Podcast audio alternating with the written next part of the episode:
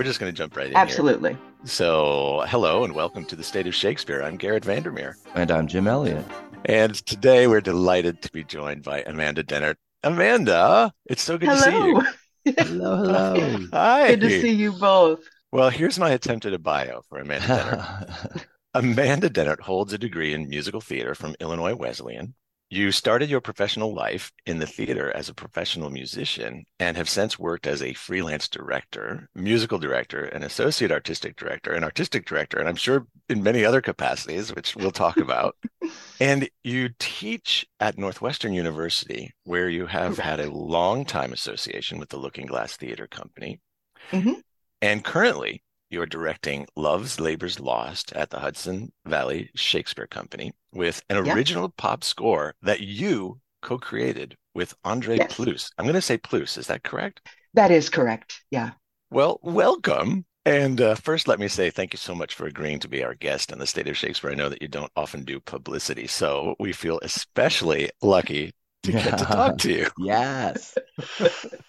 From your bio, we know that you have and a, a very wide range of talents. And I do mean talents. If someone were to ask you what you get paid to do, how would you answer? Uh, I get paid to um, imagine things. I think that's what I'd say. Sometimes I say we get paid to play make believe, which is probably one of the best jobs you could ever have on earth, honestly, although it can be hard. But it's just telling stories that's really what it is. And telling stories, whether it's through music or through a play or whether it's through talking or through singing or through movement or, you know, in a kind of a once removed way through teaching, acting, teaching, directing. It's it's just all about storytelling to me. So here you are, and you're you're one of the more elusive and sought after freelance directors in the country. I don't know if I'd say that, but thank but, you. But your um your trajectory into you sort of yeah. tumbled backwards into well, mm-hmm. you describe it. What happened? Yeah, yeah. I thought I was going to be a pianist for, a, you know, I can say a long time, but really a long time means from when I was, you know, about three till when I was in my mid teens. And I studied uh, really hard, and it was something I was really passionate about. And then at a certain point, I realized that being alone in rooms wasn't always uh, the most fun thing. And so I started branching out into accompanying for musicals in in my area when I was um, still in high school, and that was something that at the time I could do pretty easily, uh, just because I, I, did. It wasn't as hard as the music I had been playing, yeah. and um, so that was really rewarding. And uh, I started exploring learning some other instruments. And uh, when I went into college, I thought that I was heading toward being a conductor. And um, for probably for musicals and opera. At the time, I thought the same person could do those jobs. Um. And then as I went through college, I got an opportunity to do some directing and realized that that was a place where I could kind of do what I really loved, which was understanding how music is part of a story. And then there's also talking. And then I saw an uh, actor named Richard Jenkins spoke at a commencement at my college. And um, he was an alum. And at the time, he was the artistic director of the Trinity Repertory Company in Providence, Rhode Island. And I thought, I am going to follow this guy around because he talked about art. And it was the first time I really understood that there was kind of a purpose to what mm-hmm. we do um, it, I don't know how else to say it, but that that that could both get the reward for yourself of making it and also the experience of being able to share it.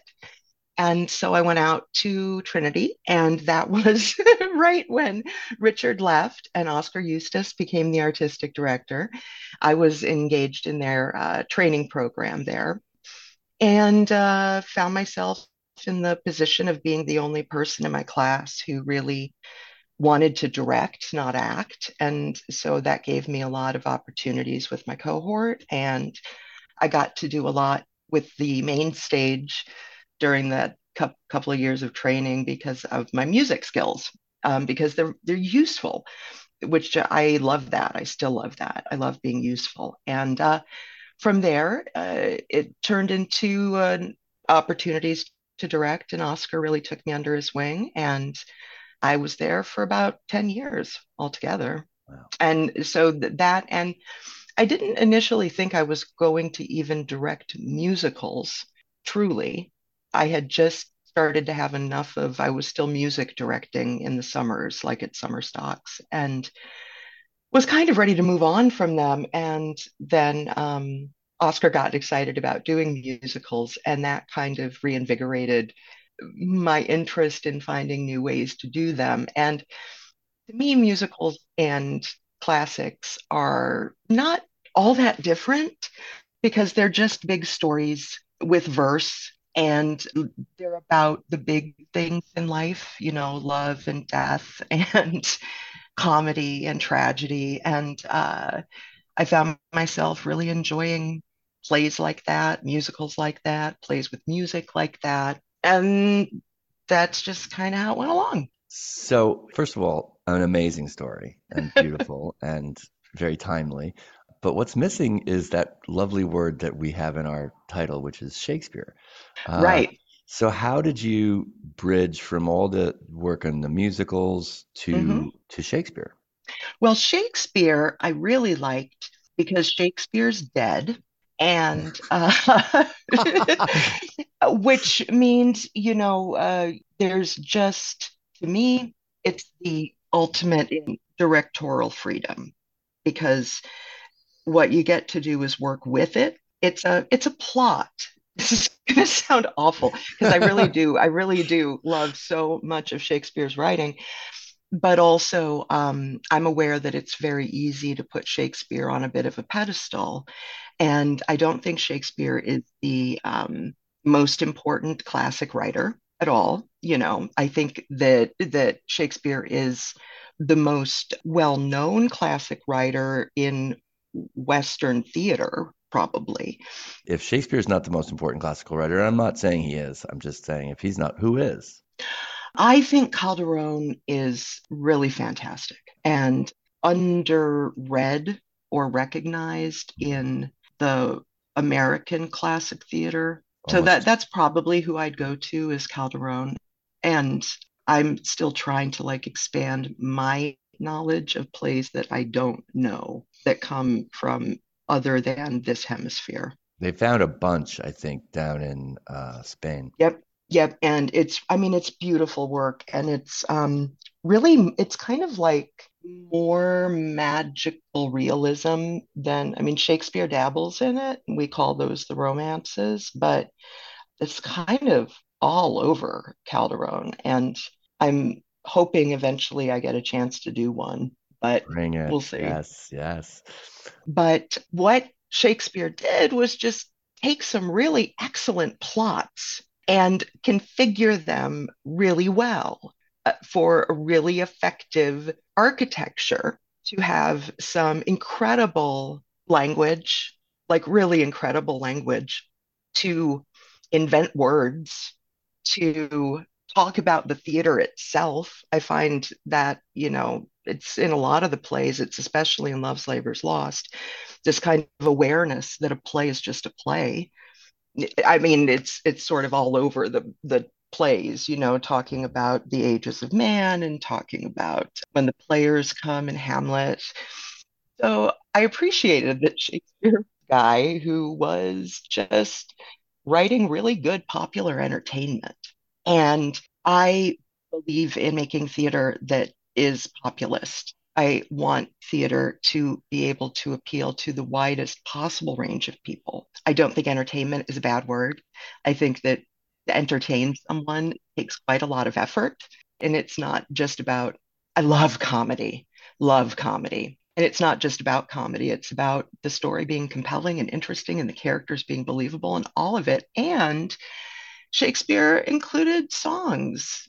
I don't even, I don't, I don't know why, except that they're entertaining. Mm-hmm. So you've got these fantastic plots with kind of excuses to put music in them and um, you know and really an opportunity to just cut them down for what a modern audience understands in terms of um, the dramaturgy we're used to, the, the rate of storytelling that we're used to, and the fact that it's not a five hour event you know, which is it, it's just our theater format is different. So Shakespeare's dead. You can cut the plays down, you can rearrange them, you can replace the language, you can figure out how to make it really incredibly visceral and real and happening and comprehensible.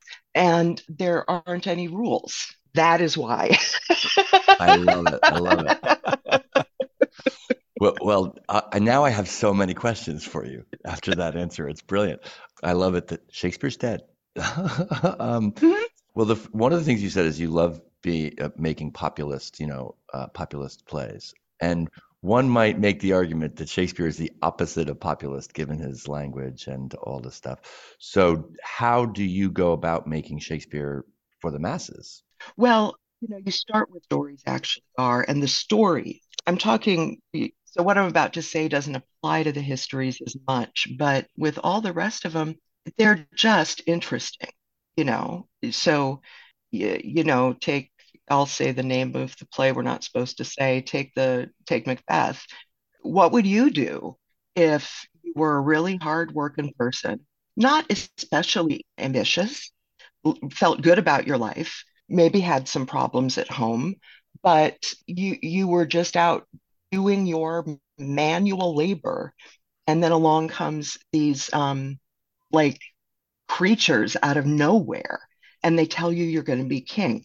What would you actually do? You know? To, that to me is very interesting. I don't know what i would do. And um, but i understand why macbeth does what he does. I do. I wish he didn't. And so you sit and you watch that play the whole time just wanting to kind of reach into it and shake the characters. And that to me is as good as any HBO series you ever get to see. So the plots are connectable. And then the language is not incomprehensible. But I think that there has been a lot of misunderstanding in the American theater about the speaking of Shakespeare and a lot of um, rules put in place around it, a lot of do's and don'ts, a lot of trying to be elite. That absolutely pervades a lot of the thinking around Shakespeare and the arts in our country. I just don't subscribe to that at all. I don't think it is elite. I don't think it needs to be elite.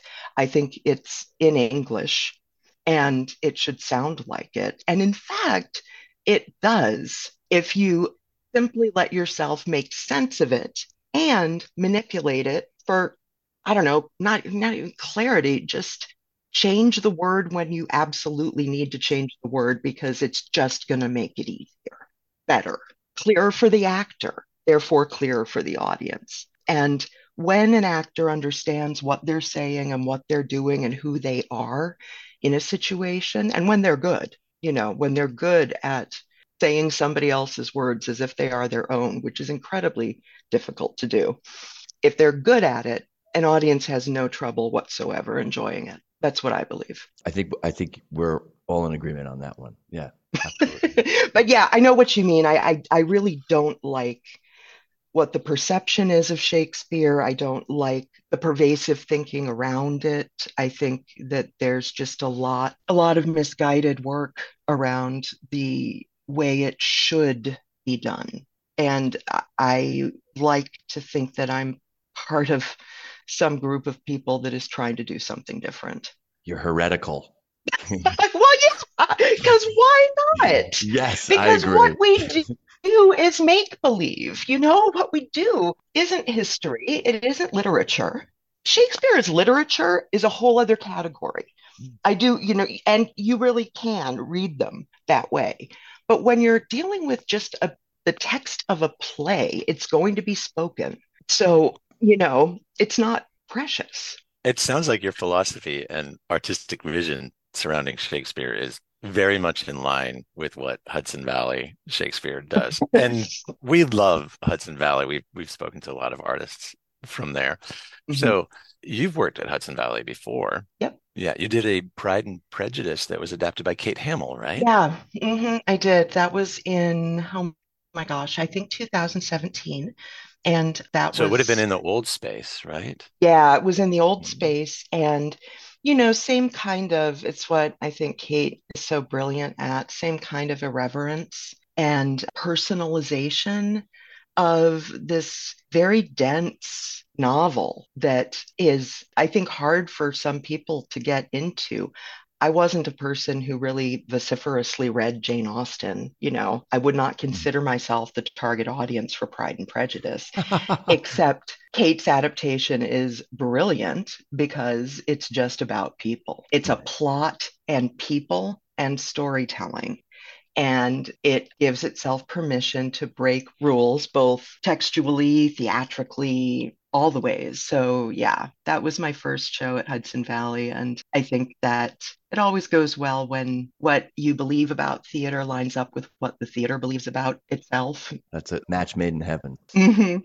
So, let me ask you a nerdy question, if I may. Totally. So the music that you've created for this Love's Labor's Lost is is a pop rock score, right? Mm-hmm. Yep. So, what does working on the music for this play teach you about the play and vice versa? I know that's a big question. No, no, it's actually pretty straightforward. I've always written music for theater. I really enjoy it. And also, I tend to feel more like I'm a hack than a real composer because well because when you're I I mean I started writing for theater when I was in undergrad and I understood it by writing in the style of, you know, so you you ask a director what what do you think this sounds like? What do you want this to sound like? And they give you reference points. And if you're a little if you enjoy the technical aspects of score analysis the way I do, then it's really fun to see I'm going to write something that sounds like it could have been written by X. So that's how I really came into writing. And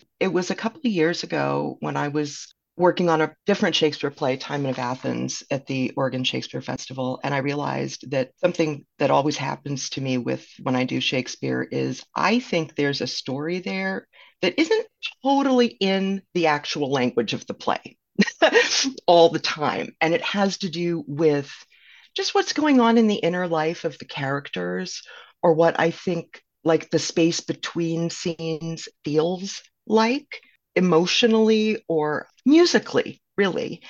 And I started thinking about adding songs as a way of creating a context for the characters or for the world, supporting whatever the event was. And so I thought, I'll do this. And I realized it's not that different from the way I'm totally not about to compare myself to Brecht, but it's it's the same. It's because I stumbled into it. I was then I was like, oh, that's what Brecht was doing.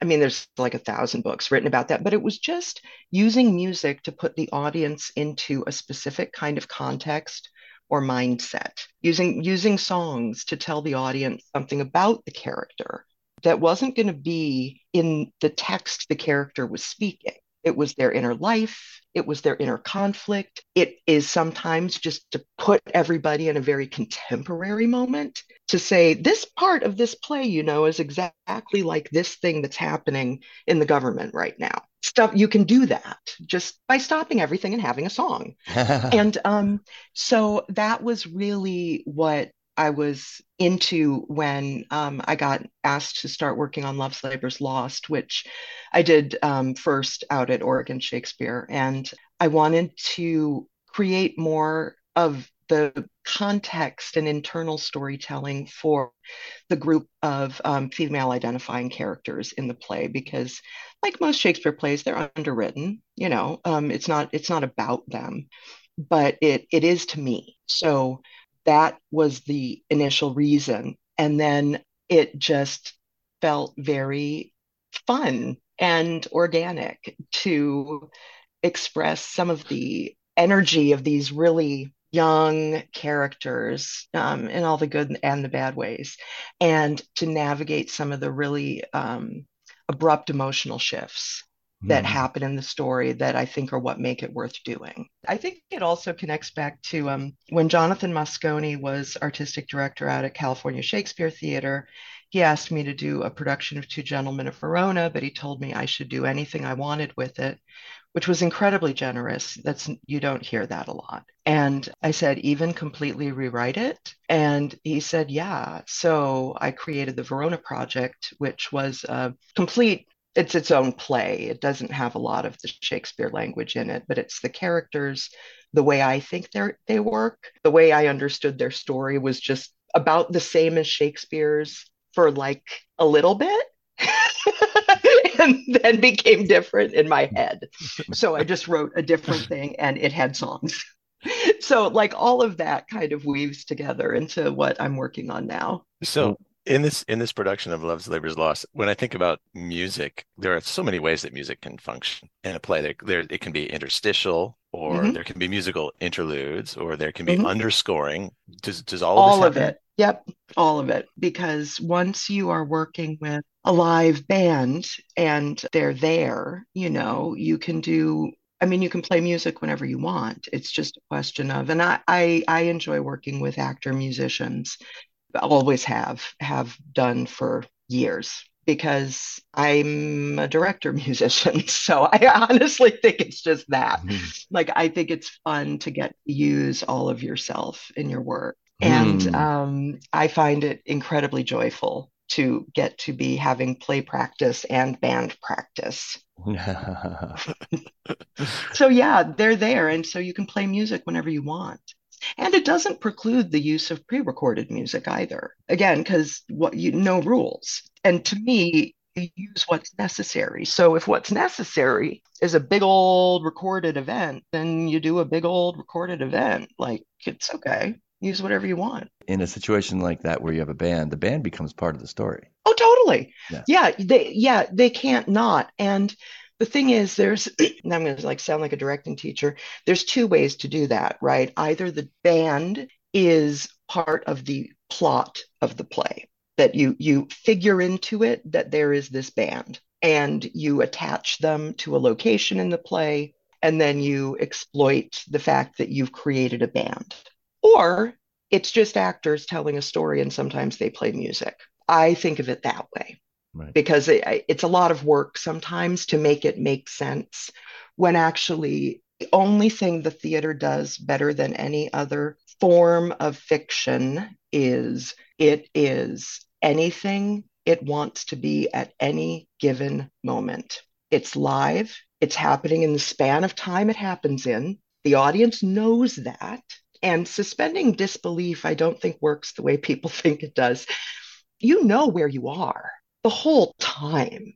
And you're not cognitively meant to be engaging in separating what is real and what is not real. What you're seeing is what's happening. The mistake, I think it waters theater down to try and help the audience pretend things away when in fact they'll focus just fine. So I like to think of it as an opportunity to just let people be surprised and uh, engaged and delighted and in a comedy and one that's kind of overflowing with impulse and young energy the way this one is. Mm. stuff is coming from all over the place. So that's an inherent part of the story. So it can be in the bone the storytelling. These characters don't have rules or they mm. make their own set of rules that are really strange yes. and then they try to adhere to them and mayhem ensues and right. so that's probably why i keep talking especially with this one about there aren't any rules because it's part of the world of this play is a certain degree of chaos that i find very I, yeah i am kind of just a heretic at heart I don't know if this question has any validity. This may be a totally subjective viewpoint. There may be some mm. real real bias here, but I think that if somebody were writing a history of uh, American theater in the first quarter of the 21st century, they would probably find some connective tissue between something that happened at Brown University, the Fiasco Theater Company, Bedlam, Hudson Valley Shakes, the mm-hmm. U Lookingglass Theater. There's something there that is a connective thread. Can you identify that? What what is it? Is there if you had to pinpoint it, could you? Well, you know, I sort of understand it from my own entry point, which is the combination of hearing, oh, I'll get a little emotional actually. It's a great question. Hearing Richard speak that day for me, and Richard talked in that speech about Adrian Hall, who was the founding artistic director of Trinity Rep, and Eugene Lee, who was the primary designer at Trinity Rep. Adrian and Eugene were influenced by people before them. Adrian talked a lot about Jerzy Grotowski, and there's there's a lot of theater that you could trace back. My entry point is as a person who went to that theater and then found that it made sense. And we're just talking about, we're talking about something that it's at once so simple and small and ridiculous, and also very important. Telling stories, fiction, creates empathy. And our world is very much in need of empathy. So, understanding how to tell stories with what I would call this will sound very clinical, but the most effective way you can, and by effective, I mean impactful on the viewer for the audience. Everyone does that differently. And I certainly can't claim that there is one way that is objectively better than another way. I believe in the way I do it because it's what makes sense to me. I connect to it. And so, and I found that audiences do too. So that lets me rely on it. I was a teacher in the Brown Trinity Rep MFA program when Ben Steinfeld and Noah and Jessie Austrian came through, the founders of Fiasco. And I, it, it feels weird saying, and they were my students, because not really, but we did plays together. We had you know classes together I, we had very long passionate artistic discussions together and then, as you know, and they were in that same place too. And then that turns into the bravery to really start a company, which is such a hard thing to do, which is Fiasco. And now Fiasco also has a school. And so they are creating a community around them that believes in fundamentally the same kind of surprising, exposed, personal storytelling that really values the actor as the center of the theatrical event, that we all just absorbed by osmosis through the American regional theater movement of the 60s, circa, you know, around Providence, Rhode Island. Mm. And Lookingglass is different and yet similar in their beliefs about the real, raw nature of theater. And the wonderful fundamental difference is simply that they create their own work. Sometimes it's adaptation, but it's always original. And that's just such an exciting thing to get to be a part of because it's new. And that's what we also need a lot more of in the theater right now. I do think it's bad for me to say that as a director of classics, but new work, you know, is really important and new exciting theatrical work. So that was kind of rambly, but I mm-hmm. there's a real feeling of weeness about it that it's like nothing else. It's the best feeling in the world. And you have to under you just can trust the fact that that's going to show up in the work and the connectivity of the work, the way it communicates to the audience, it's going to be in there. And when something is made with that much love, it's gonna change people for the better. Yeah. So, in your role as a creator of Love's Labor's Lost, for example, and many other Yep. pieces where, where you play not just the composer, but Mm-hmm. also the director, and to a great extent, the dramaturg and playwright. Mhm. Um, are these things that could that could be compartmentalized in any way? Like, could you ever outsource any of those pieces and still feel like Hmm. it would be possible? Do you mean um, in my own process or other people's? Like, I think in your in your own process, like, do you think like, okay, I'm wearing my composer hat here, and this is Uh-huh. how I'm going to work with this other part of me who is the director, or is it ah? Does that I make see. No, yeah, it's for me, it's all one thing. And it is, though, like not like a puzzle, maybe like a three-dimensional puzzle, because it's it's a simple thing, but not always an easy thing to actually tell a good story. But it's all to the service of the story. And in a more meta level, the story of what is happening from when the audience sits down and it starts to when the audience stands up and walks away. That's the span of time. Within that span of time, you might have three other spans of time. that, Right. but that's the fundamental one. That's the big ball, you know? So the dramaturgy, the writing, the directing, this, you know, the staging, the composing, the coaching, the acting, it's it's all part of making that big ball the best, just striving to make it the best thing in the world in that place and time. All the things are part of that. And the opportunity to use all the parts of me is what I love. So, like, that I can do this here at Hudson, that I'm being trusted to uh, make a thing using the things I do. There aren't a lot of director, music director, composer people. so often I find people don't really know what to do with me, except, you know, they kind of get a music director with the package, but that eh, it's what keeps me the most engaged mentally and the happiest. And no, it is hard for me actually to like separate like when I'm doing when I'm doing Shakespeare and there's a dramaturg assigned to me, they get really frustrated because I don't know how to not do that job. It's I can't just not do this thing we call dramaturgy, but to me is just part of directing. It's been great talking to you and connecting with you again. Absolutely. It makes me very happy. Thank you for spending the time to talk with us and and uh, to you know share your uh, share, No, share well, yourself yeah. with our with our with our our dozens and dozens of listeners. And- and really really good engineer. and to tell a good story.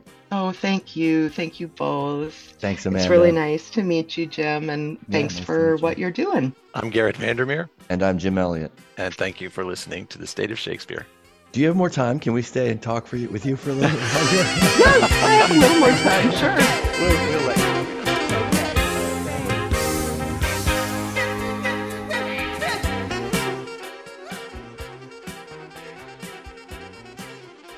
Thanks for joining us for the State of Shakespeare podcast. We invite you to visit stateofshakespeare.com for more episodes, information about each of our guests, and the Shakespeare text you heard on the program, and much more. And we welcome you to join the discussion by liking us on Facebook. That's www.stateofshakespeare.com. Thanks for listening.